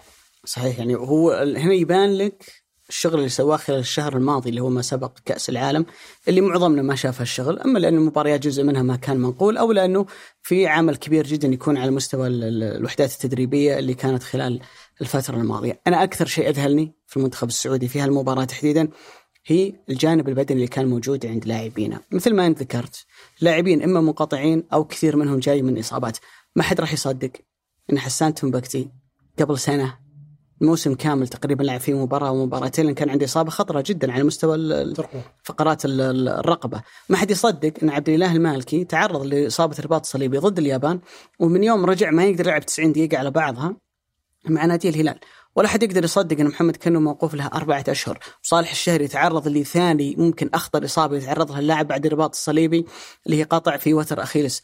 كل هالعوامل أنت شاهدت في أرض الميدان لعيبة جاهزين بدنيا. هذا شيء بغض, بغض النظر عن الأداء. يعني بغض قطاع الدوري يعني شيء بالضبط يعني بغض النظر عن الأداء عن النتيجة يعني لو فرضا لا قدر الله الأرجنتين سجلت تعادل وفازت كنا بنقول نفس الكلام إنه لاعبين بدنيا جاهزين تماما. يعني اللعيبة تم تحضيرهم خلال الفترة الماضية بشكل جدا رائع إنك تنحط تحت الضغط إن المباراة يكون فيها هذا الوقت بدل الضائع وتروح ل يعني هذا العدد الكبير جدا من دقائق اللعب.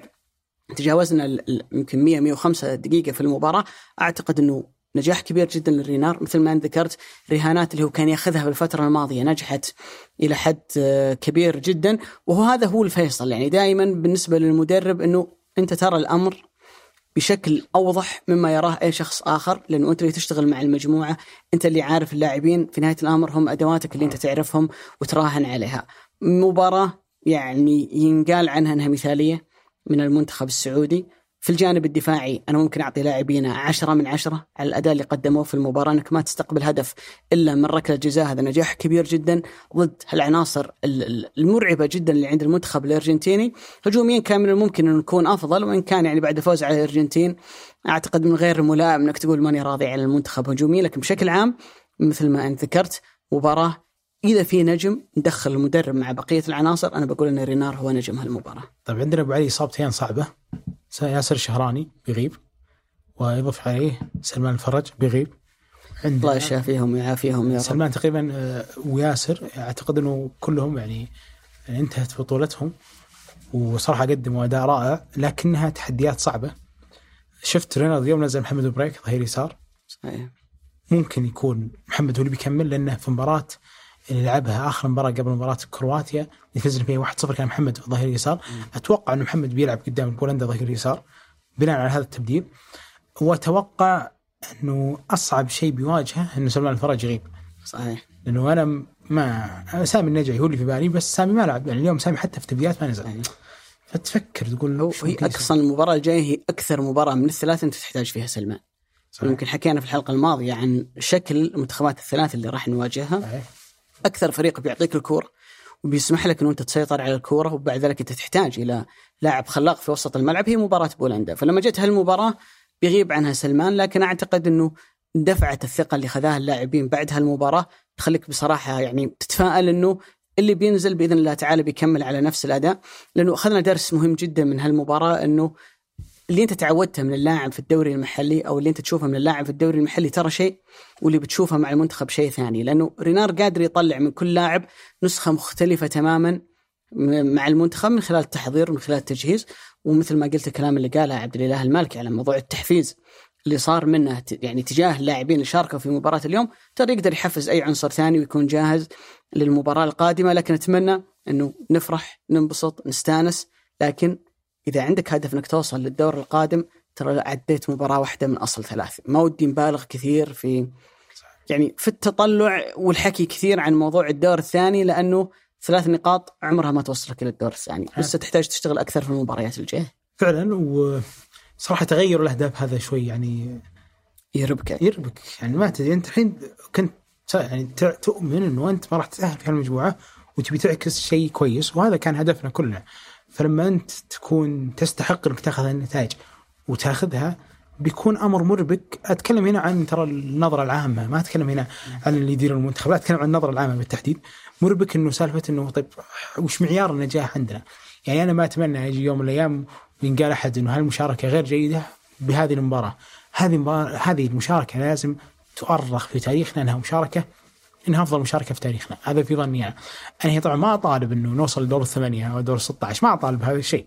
ولكن أتمنى إن إحنا نستمر بنفس الجودة الرياضية اللي عكسناها الجودة التكتيكية اللي عكسناها في المباراة الماضية. يعني ما يكون عندنا هذا التفاوت. يعني أنا أرجع أضرب مثال. السنغال أمس الناس إلى اليوم تتذكرها إنها أدت أداء كويس وتشيد بها مع انها خسرانه 2-0 في نفس المباراة اللي الناس يشوفون هولندا متراجع. مع إن هولندا كسبانة 2-0 أنا هنا اللي أقصده في مسألة إنه يعكس حقيقة تطورك الرياضي. وعشان كذا لما سمو الأمير محمد بن سلمان طلع في اجتماع اللاعبين وقال استمتعوا لعبكم الطبيعي هذه رسالة واضحة جدا. العب لعبك اللي أنت يعني هو فعلا حقيقتك ما بيك تعطي شيء. يعني ما بيحط عليك كم ضغوط يعطيك حمل زايد فتنهار في نفس الوقت ما بيك تتراخى. فهذا دائما اللي خلينا نقول الهدف اللي إحنا نسعى له. أمانة لو تعدينا هالمباراة بأداء أتكلم عن الأداء ما أتكلم عن النتائج. بنفس هذا الأداء أنا بكون جدا راضي وبكون جدا فخور وأرجع أقول هذه أسعد ليلة رياضية من عرفت كرة القدم. أنا ما عمري فرحت كثر هذه الفرحة لأنها فعلا شيء وأكيد إنك أبو علي شفته يخلي العالم كله يلتفت عليك. صحيح. ما في وسيلة إعلامية اليوم إنجليزية برازيلية أرجنتينية آسيوية أوروبية لو تكلمت عنه ما في أحد من مهتمين كرة القدم إلا وقف وقال هذا ما هو انتصار يعني لأنه ركن باص فلعب مرتده توفق فيها طرد فيها من ذا التفاصيل فتوفق إنه يفوز. لا هذا انتصار مستحق. فعشان كذا تبدأ تشوف كمية الإشادة إنه هنا في كرة قدم متطورة. وش سببها؟ سببها إنه عندهم دوري كويس. فترجع أنت تعكس واقعك ككرة سعودية. وهذا الأمر اللي أنا صراحة أشكر فيه كل القائمين عليها بما فيهم سمو الامير عبد العزيز تركي فيصل. أنا سعدت جدا إني شفته حاضر. صراحة الأمير عبد العزيز يعني لما عين وزير الرياضه كان منتخبنا في حال يرثى له مع بتزي في أمم آسيا. صحيح. اليوم إحنا طبعا أكيد إنه يشتغل مع اتحاد القدم ياسر المسحل وغيرهم اللي يشتغلون والامين العام إبراهيم القاسم وكل من يدير منتخب على رأسهم هيرفي رينارد ولكن سمو وزير الرياضة الأمير عبد العزيز فيصل كان فعلا نقطة فارقة في إنه المنتخب يتقدم بهذه الجودة وان يكون عندك دوري يعكس صحيح. قيمة صحيح. هذا الدوري. فلما شفته اليوم وشفت معه كل من هو فرحان في المنصة أمانة يستاهل. جدا سمو الأمير عبد العزيز الفيصل وبإذن الله أنه يطلع من هذه البطولة وهو فرحان.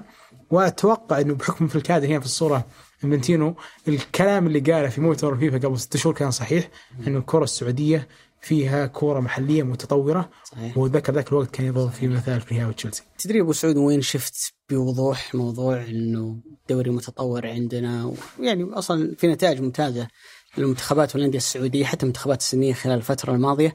في نقطة إنه إحنا نزلنا المباراه وما إحنا خايفين.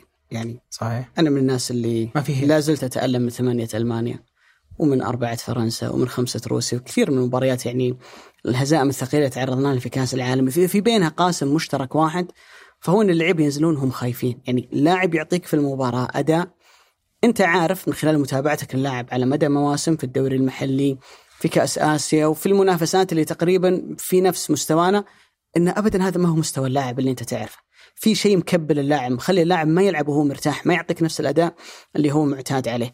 لو بتقول لي اللاعب يؤدي مع المنتخب ضد الأرجنتين نفس أداء اللي يؤديه مع النادي بقول لك أنا راضي. ما بالك إن كل لاعب يجي ويعطيك مباراة هي الأفضل بالنسبة له من فترة طويلة جدا.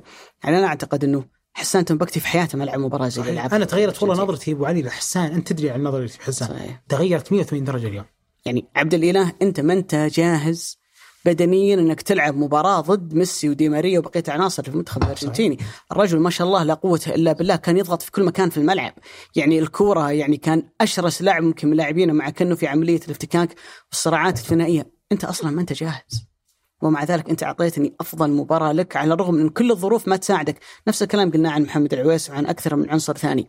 فأعتقد هذه نقطة تحسب لكل المنظومة الرياضية بدءا من وزير الرياضة مرورا إلى مدرب المنتخب في عملية شلون أجهز هاللاعبين هم يكونون حاضرين في مباراة من هالنوع. وأعتقد انك انت مهما جهزت مهما سويت مهما أعديت بدنيا فيه أشياء صح صارت في هالفترة. ترى ما كانت تصير في مشاركاتنا السابقة هذه بس ثاني مرة من اصل ست مرات اللي نروح لكأس العالم بنفس مدربنا في التصفيات وهذه أول مرة في تاريخنا إن مدرب يمسكنا من بداية التصفيات إلى نهايتها ويدربنا في كأس العالم. ترى هذا الشيء المفروض إنه صار الخمس مرات اللي راحت بس ما صار. صحيح. النقطة الثانية موضوع الدوري، يعني أنا أعتقد إنه الرتم اللي موجود عند اللاعبين القدرة البدنية عندهم يصمدون على مدى أكثر من 100 دقيقة في المباراة. مهما حضرت اللاعبين بدنيا مهما سويت لهم معسكرات ما كان راح يفيد لولا أنهم متعودين يلعبون في دوري قوي وتنافسي. وحين نشوف في دورينا أرقام اللعب الفعلي في المباريات مرتفع. يعني تنافس الأرقام اللي موجودة اليوم على مستوى البطولات الخمسة الكبرى، قوة المباريات أنديتنا قاعدة تنجح بوضوح على مستوى دوري أبطال آسيا لأنه قاعد ال- ال- الأداء والرتم البدني ما بيننا وبينهم يصير في تباين واضح، فأعتقد أن اللي صار هو تتويج الشغل صح قاعد يصير عندنا بقيادة الأمير عبد العزيز خلال الفترة الماضية وبانت نتائجه. مثل ما قلنا على مستوى الأندية منتخبات سنيه اليوم رحنا للهدف الأعلى اللي هو إن المنتخب يبيض الوجه في كأس العالم. أول حنا ندور بياض الوجه في كأس العالم الحين صرنا نتكلم عن منتخب سعودي فايز على الأرجنتين في افتتاحية مبارياته في كأس العالم لو تقول لي هالكلام قبل أربع أو خمس ساعات بقول لك يا شيخ. أنت أنت مرة تبالغ لكن ألف يعني شكر للاعبين والحمد لله يا رب على النتيجة العظيمة اللي أنا أؤكد على قولك إنه أسعد لحظة رياضية يمكن عاشها الواحد في حياته. أنا أتذكر بعد كلامنا في الحلقة الأولى لما كنا نتكلم وإحنا نشوف تشكيلة الأرجنتين كنا نتكلم عن معدل أعمارهم المرتفع بس في فنيات عالية. صحيح. اليوم لما منتخبنا لعب بصعود مصيدة التسلل وكان في الكثير من الحالات ما يبني بشكل مبالغ فيه مثل ما ذكرت أنت يلعب كرة طويلة يبان لك قديش إنه هذا المنتخب اللي هو المنتخب الأرجنتيني اللي يعتبر طبعا إحنا لما نقول الارجنتين ما نقول الارجنتين بتاريخها ولا لا الارجنتين اللي هي اليوم واصلة 35 انتصار انت خليك في فازت. على بطل اليورو كسرت الدنيا آخر مونديال لميسي في عز عطاء لوتارو مارتينيز. الأرجنتين بتبرهن للناس في مباراة بولندا والمكسيك قديش من فوز المنتخب السعودي غالي. أنا متأكد من هالشيء بإذن الله. ففي هذه اللحظات كلها أنت شفت مدرب بعيدا عن جانبه البدني بعيدا عن جانبه التحضيري حللهم كما يجب. يعني حتى على مستوى اختياراته هو على مستوى تبديلات الأرجنتين على مستوى الأرجنتين لما كثفت كمية اللعيبة اللي حضروا في وسط ملعبنا إضافة سلطان الغنام تضييق المناطق الكرات العالية يا أبو علي أتقناها بشكل مو طبيعي الكرات الهوائية حتى في اللحظات اللي خذوا لعيبة الأرجنتين الكرات بشكل آه خلينا نقول عرضي وبشكل عالي مثل حقت ميسي كانت دائما تروح اللي هي على القائم الثاني ويكون في لاعب مكاتف في زاوية ضيقة فأريح للتصدي لحارس المرمى وفعلا آه خلينا نقول تصدى لها الكابتن محمد العويس. كل هذا عمل فني. إحنا انتصرنا من على الأرجنتين لأننا في هذه المباراة كنا أفضل منها. أنا بكل تجرد أقول شلت تيشيرتات منتخبنا وشلت تيشيرتات منتخب الأرجنتين. هذه الأدوات منحت رينارد. هذه الأدوات منحت سكالوني. هذه الأدوات رينارد تفوق تماما فنيا في كل نقاط هذه المباراة بشكل كاسح وإلى حد كبير. عطى الكرة الأرجنتين لكنها ما كانت قادرة تسوي شيء، يعني شفت اللي يقول لك عطى الكرة بس إنه متوهق، هذا اللي صار فعلا في منتخب الأرجنتين. الشوط الأول تشوف كل سيناريو لعب الأرجنتين كيف توصل الكرة لبابو جوميز لأنه الوحيد اللي بيقدر يسلمها أرضي. كل اللعب يبنى إنها تميل في هذا النقطة، فكان يضغط سعود عبد الحميد، فكان يضغط محمد كنو، فكان منتخبنا يفتك الكرة من هذه المناطق بكل شجاعة. هذا ما هو صدفة. ولا شيء يعني إلى حد كبير اليوم هامش الصدفة في كرة القدم متقلص بشكل كبير. كل هذه كانت قراءة سليمة. هو قرأ الارجنتين في أسلوب اللعب بشكل كويس، قرأ تغييراتهم كما يجب، تعامل مع موقف المباراة أنه يتعرض إلى بلنتي ظالم جدا بشكل مطلوب، تعامل عنه يتعرض لهدف مبكر بالشكل المطلوب، فكانت أمانة يعني تفوق تكتيكي لهيرفي رينارد بنتذكره طول عمرنا له. وكثير من الإصابات اللي صارت في المباراة يعني ممكن حتى تغير حساباتك، الموضوع مش بس سلمان، أكثر من لاعب. يعني معظم اللاعبين أصلا اللي غادروا في شوط المباراة الثاني إما إنه كان مصابة وتلقاه كذا يعني هو طالع من الملعب واضح إن اللاعب خلاص وصل إلى حدة بدنيا ما يقدر إنه يعطيك أكثر من اللي قدمه في المباراة، ولذلك هو انحط في أكثر من موقف خلينا نقول يمكن ما يكون حضر له سابقا، أنت ممكن تحضر كثير من السيناريوهات في المباراة بس إنك تلاقي نفسك في الشوط الأول بدون سلمان هذا ممكن يكون سيناريو مفاجئ بالنسبة لك. لعيبة ذهنيين يتعرضون لصدمة ركلة الجزاء واللي يعني انحكى عنها كثير وحتى رينار كانت كثير يعني من الاعتراض بعد ما تم احتسابها للمنتخب الأرجنتيني كيف إن الفريق يقدر ذهنيا يرجع في المباراة مرة ثانية.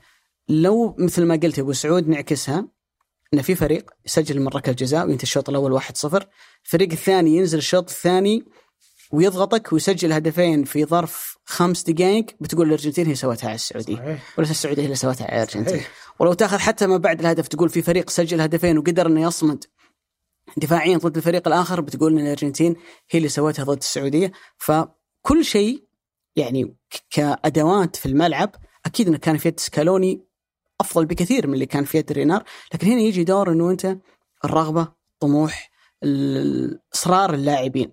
وأنا أقول دائما إنه الرغبة والإصرار هي نقطة مهمة جدا إذا أنت عملت على أدواتها. يعني إذا أنت اشتغلت على أدواتها من تحضير اللعيبة فنيا وبدنيا بتلاقي نتائج. لكن رغبه بدون عمل وبدون تحضير ما أعتقد إنها ممكن تصنع لك الكثير من النجاحات.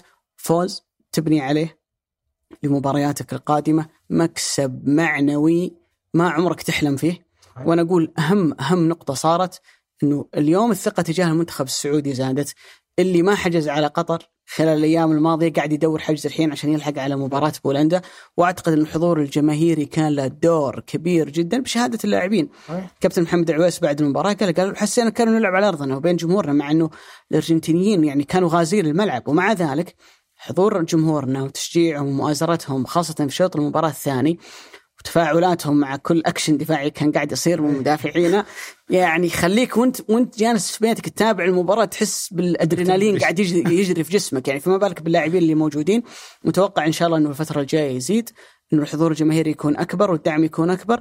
ويا رب يعني تكون هي مجرد بداية لرحلة نظل كلنا طول الحياة نتذكرها لمنتخبنا في كأس العالم. أنا في نقطة ال- الجماهير وممكن زين إحنا ذكرناها ولا نختم بدونها. فعلا في اللحظات اللي كان منتخبنا فيها تتوقع انه بتحصل له أي حالة اهتزاز كانت حالة الاهتزاز هي تماما اللي صار في المنتخب الأرجنتيني، كان في كثير من قرارات سيئة للمنتخب الأرجنتيني، كثير من النزاعات البلديانية تشوف لعيبتنا يسبون عليها، فكان واضح تأثير لعيبة منتخبنا عفوا تأثير جمهور منتخبنا في هذه اللحظات. صراحة كمية أداء جماهيري وأصوات دعمت منتخبنا بشكل لا يوصف. إنك تهز منتخب مثل الأرجنتين تو ماخذ الكوبا في الماراكانا أعتقد أو مو هو الماراكانا بس أكيد إنها في البرازيل. هذا شيء ابدا ما يصير إنك تهز ثقة لعيبة بقيمة لوتارو مارتينيز قبل أقل من شهرين. لعب في الكامب نو قدام 60 الف متفرج كان نجم مباراة وانقلبت النتيجة على برشلونة وتاهلوا أو حتى ميسي وحتى أي أحد من هالأسماء. هذا شيء ابدا ما هو طبيعي. فمثلا كل من يقف خلف الجمهور وكل من يوقف يشجع أقول له ألف مبروك أنت تستحق هذا الفرح وبإذن الله ما تنام عينك تشوفه مستقبلا في المباراتين الجاية. بإذن الله تعالى. أنا أقول مهما حكينا مهما يعني أسهبنا في الوصف ما في كلام يوصف اللي صار. أعتقد إنه من الواجب علينا شكر لاعبي المنتخب السعودي فردا فردا على الأداء العظيم اللي قدموه. أنا من الناس اللي أحس إنه يتوجب الشكر لما تحس إن الأداء مصحوب بتضحية. يعني في مباريات تلعبها وأنت مرتاح تلعبها أنت أعلى من منافسك فتكسب لأنه أنت فنيا أعلى، لكن في مباريات في فارق واضح في المستوى الفني بينك وبين منافسك.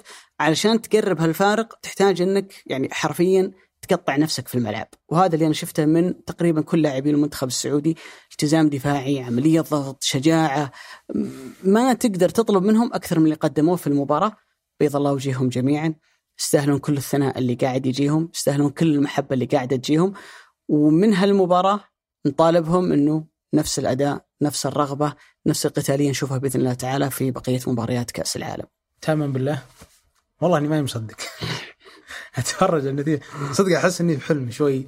أوقف ناظر نتيجه أنا قايل لك بعد أول حتى قبل تنتهي المباراة أرسلت لك أبو سعود أقول لك يا أخي لو في مجال نأجل التصوير إلى إيه. بكرة عشان الواحد يصحى. يعني عرفت اللي للحين ما هو مصدق أنا يعني. في الطريق من البيت للاستوديو تقريبا 40 دقيقة. قسم بالله إني داق على واحد. آخر مرة دقيت عليه بدون سنة بدون مناسبة بدون شيء. قمت أقول كلام وهو قام يقول كلام. كلنا نحس إن إحنا شوي منا في وعينا لأنه تعرف شو اللي صار ترى يعني أحلى من أي حلم رياض صحيح. هذا اللي صار اليوم. انت وهذه أنت قدمت نفسك إنك مو مو في النتيجة. أنت متفوق على يمكن إذا ما هو مرشح رقم واحد هو مرشح رقم اثنين في البطولة. هو أبو سعود أنت معظم الجيل الحالي من متابعي كرة القدم يمكن اللي ما لحقوا على النجاحات الكبيرة اللي كانت للمنتخب اللي يمكن كان آخرها الفوز بكأس آسيا 96 فتتكلم عن فترة زمنية طويلة خلال السنوات الماضية. لحظاتهم العظيمة والعاطفية رياضيا هي في الغالب مرتبطة بأنديتهم وليست مرتبطة بالمنتخب. إنك توصل اليوم إنك تقول أجمل يوم أنا عشته في حياتي رياضيا مرتبط بالمنتخب الوطني هذه نقطة ترى أعتقد أنها ممكن لأول مرة تمر على كثير من أبناء الجيل أو متابعين الحاليين لكرة القدم لأنه خلال سنوات ماضية المنتخب السعودي كان في عنده حالة تذبذب وما كان دائما يعطيك شعور الفخر والاعتزاز هذا أنه أنا أروح أبيض الوجه في محفل عالمي زي كأس العالم العالم كله قاعد يتفرج. مباراة الكل قاعد يتابعها إذا ما هو علشانك فهو علشان كأس العالم عشان المنتخب الأرجنتيني اللي داخل البطولة وبالنسبة لكثيرين هو المرشح الأول أنه يكسب هالمباراة. الكل بيحكي عنك لأنك فزت على الأرجنتين والكل بيحكي عنك لأنك كسرت رقمهم القياسي وبينقال دائما أن رقمهم موقف عندك في كأس العالم. فأعتقد أنه ليلة من جمالها ما ودك أنها تنتهي. صحيح. وبإذن مثلا معينه انها طبعا أنا بالنسبة لي هي تتويج كميه الجهود اللي صارت آخر في الأربع سنوات. عشان كذا لما خسرنا في افتتاح 2018 كنت أتكسر حسرة على إنه ترى هذا ما مو بحقيقة. هذا المستوى هذا عندنا أحسن من عندنا أحسن بكثير من هالمستوى الهزيل اللي ظهرنا فيه. فإننا نعطي أعلى بكثير ونبدأ نحسن الصورة ونبدأ نغير وجهة النظر الناس علينا على حساب الأرجنتين اللي متلهفة على كل نقطة. الأرجنتين بنظرة الأرجنتينيين داخلين هالمباراة تحصيل حاصل هذا منتخب كل مجموعة تضمن نقاطه فانزل بافضل لعيبتك حاول إنك تسجل أكبر عدد ممكن من الأهداف. وأنا هنا أضرب مثال في الشوط الثاني في مباراة إيران وإنجلترا. ساوث جيت صحيح. نزل ويلسون فودن وجريليش وراشفورد سجلوا منهم اثنين واحد عنده assist. هو الآن يعامل إيران انها هذه هذه ال 90 دقيقة بتكون فيها كمية أهداف. أدخل فيها لعيبتي المهدافين أو لعيبتي اللي يصنعون لي الأهداف. في رتم إيه. التهديف. فهو الآن جالس يشرك كم غدر وصارت الستة على إيران.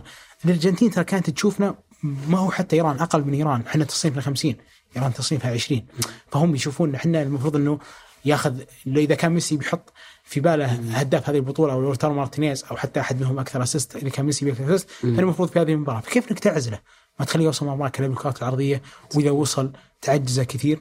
فكانت واحدة من أكثر المباريات اللي فيها كمية فخر غير طبيعي أنا أجزم حتى لو زادت دقائق المباراة على 12 دقيقة صحيح. اللي صارت بإذن الله كنا بنكسب وهذا اللي فعلا صراحة يعني من شدة الفرح أنا أحتاج إني أعيد المباراة مرة مرتين ثلاث عشان أستوعب اللي صار صراحة. صحيح يعني أعتقد إنه هالمباراة ينحكى عنها اليوم ولا يخلص الحديث وينحكى عنها لفترة قادمة وفي ظني إنه الأمر أبعد من ذلك بكره بنقول لعيالنا إنه المنتخب السعودي سوى كذا ضد الأرجنتين. ممكن حتى اي حتى نقول اي نقول لأحفادنا إنه شفتوا ميسي اذا جاء الحديث عنه؟ ترى ذيك المرة يوم لعبنا ضده صار فيه كذا وكذا. ف يعني يعجز اللسان عن شكر كل من ساهم في هذا الانتصار. آه، أول ما وطأت لاعبي المنتخب السعودي الأراضي القطرية لما وصلوا بالبعثة وكانوا كلهم بالثوب والشماغ وبالزي الرسمي وكان رينار لابس زيهم. قال تصريح مهم جدا رينار أول ما نزل من الطيارة عملوا معاه مقابلة صحفية. فقال لم نأتي لزيارة الدوحة نحن هنا لكي نجعل السعوديين فخورين بهذا المنتخب. قول وفعل يا رينار كلنا والله فخورين فيك في لاعبي المنتخب في الأداء العظيم اللي قدموه في هالمباراة. ولكن أنا أصر على نقطة أنه رحلتنا في كأس العالم للتو تبدأ. أن نعتقد أنه حنا لامسنا السماء بعد هالمباراة وحنا فعلا لامسناها. لكنك تعيش في الخيال هذا لفتره قادمة بيكون مضر. قصدك الاستدامة هي بالضبط بالضبط. يعني أنت بعد الفوز على الأرجنتين أكثر مطالبة من أي وقت سابق إنك لازم تكون في دور ال 16 شلون يتحقق هالهدف؟ لابد إنك تعزل اللاعبين عن عملية الثناء والضجة الكبيرة اللي بتصير بعد المباراة والمدرب اللي قدر إنه يوصلهم لهذه الدرجة من الثقة في الأداء. أنا أعتقد ما هو بصعب علينا يرجعهم مرة ثانية إلى ذات النقطة اللي انطلق منها قبل مباراة الأرجنتين. اللي جعل اللاعبين يؤمنون انهم كلام عبد الإله المالكي قال بين الشوطين قال لنا كلام خلانا نبي الشوط الثاني بس يبدأ فاللي يقدر ان يحفز لعيبة متأخرين بهدف ضد الأرجنتين يقدر يحفزهم في أي موقف ثاني وبإذن الله تعالى فالهم التوفيق في بقية المباريات. وأقول إن شاء الله يا رب بإذن الله تعالى تخدمنا نتائج المجموعة. يا رب. يعني أتوقع أفضل نتيجة بالنسبة لنا تتعادل بولندا والمكسيك. صحيح. لو صارت بإذن الله مع إنه أنا أجزم إنه رينارد ما راح حتى يلتفت في تحضيره للنتائج الغير صح. بياخذها مباراة مباراة. ولكن حتى في هذا ودي صراحة تخدمنا النتائج ونحن نتأهل. ولا أطلب شيء أكثر من التأهل، يعني okay التأهل الحين ممكن نطلبه لأن إحنا كسبنا الارجنتين وصار في يدنا. ولكن حتى لو ما صار وأدينا نفس الأداء هذا أنا بكون صراحة آه، جدا فخور. آه، كان المفروض هالحلقة تصير أطول بكثير صحيح. لأنه كنا بنتكلم عن سنغال وهولندا وإنجلترا صحيح. بس من زود الفرح كنسلنا كل شيء وحضرنا في منتخبنا بس. صحيح. فما يسعني قبل هال... نهاية هالحلقة ممكن أنت بتشكر فريق العمل خليني أشكر الناس مم. اللي شافوا أول حلقة من مونديال مرتدة. صحيح. أتمنى يا رب إنها نالت على رضاهم. أمانة كل كومنت يكتب أنا اقراه أحاول إني أرد عليه. كل رسالة اللي تجيني على مستوى مرتدة أنا أحاول إحنا نوظفها في نفس. هالمحتوى أرجع أقول دائما مثل ما كنا نقول حتى في الصوت بالنسبة لنا الناس اللي تشوف مرتدة هم شركاء لنا في نفس هذا الملعب. ما هو ناس إحنا نسمعهم بس. صح فبنحب نقرأ كثير في التعليقات عن وش جاز لك في منتخبنا وش ما جاز لك. بإذن الله أنا واحد من الناس اللي باخذ ورقة وأنا وأنا. مثلك أيضا يعني. وأعتقد إنه ممكن في سؤال يطرح بعد ال- المباراة إنه ممكن عن أبرز لاعب. هذه نقطة ممكن نحتار فيها كثير لأنه ال 11 كلهم وحتى اللي شاركوا في شوط المباراة الثاني صحيح. والله ودك كل واحد منهم تبوس على راسه على الأداء اللي قدمه. كل واحد منهم يحتاج جائزة مثل. شكرا لكم علي الشكر لك يا أبو سعود. الشكر أيضا في الإخراج الإبداعي لأسيل با عبد الله، في التصوير وهاب موسى، فني إضاءة أمجد حديد، مساعدي إضاءة محمد سواس وغالب جانودي، المخرج الفني مجد القرشي، من الهندسة الصوتية عبد العزيز المزي، وفي التلوين عبد المجيد العطاس، وفي التحرير عبد الرحمن الصوفي ومرام ضبيبان، في الإشراف على التحرير جميل عبد الأحد، منتج أصيل بافرد، منتج منفذ رزان دهيثم، مساعد إنتاج عبد المجيد باوزير، هذا بودكاست مرتدة أحد منتجات شركة ثمانية للنشر والتوزيع، نلتقيكم بإذن الله تعالى بعد مباراة بولندا.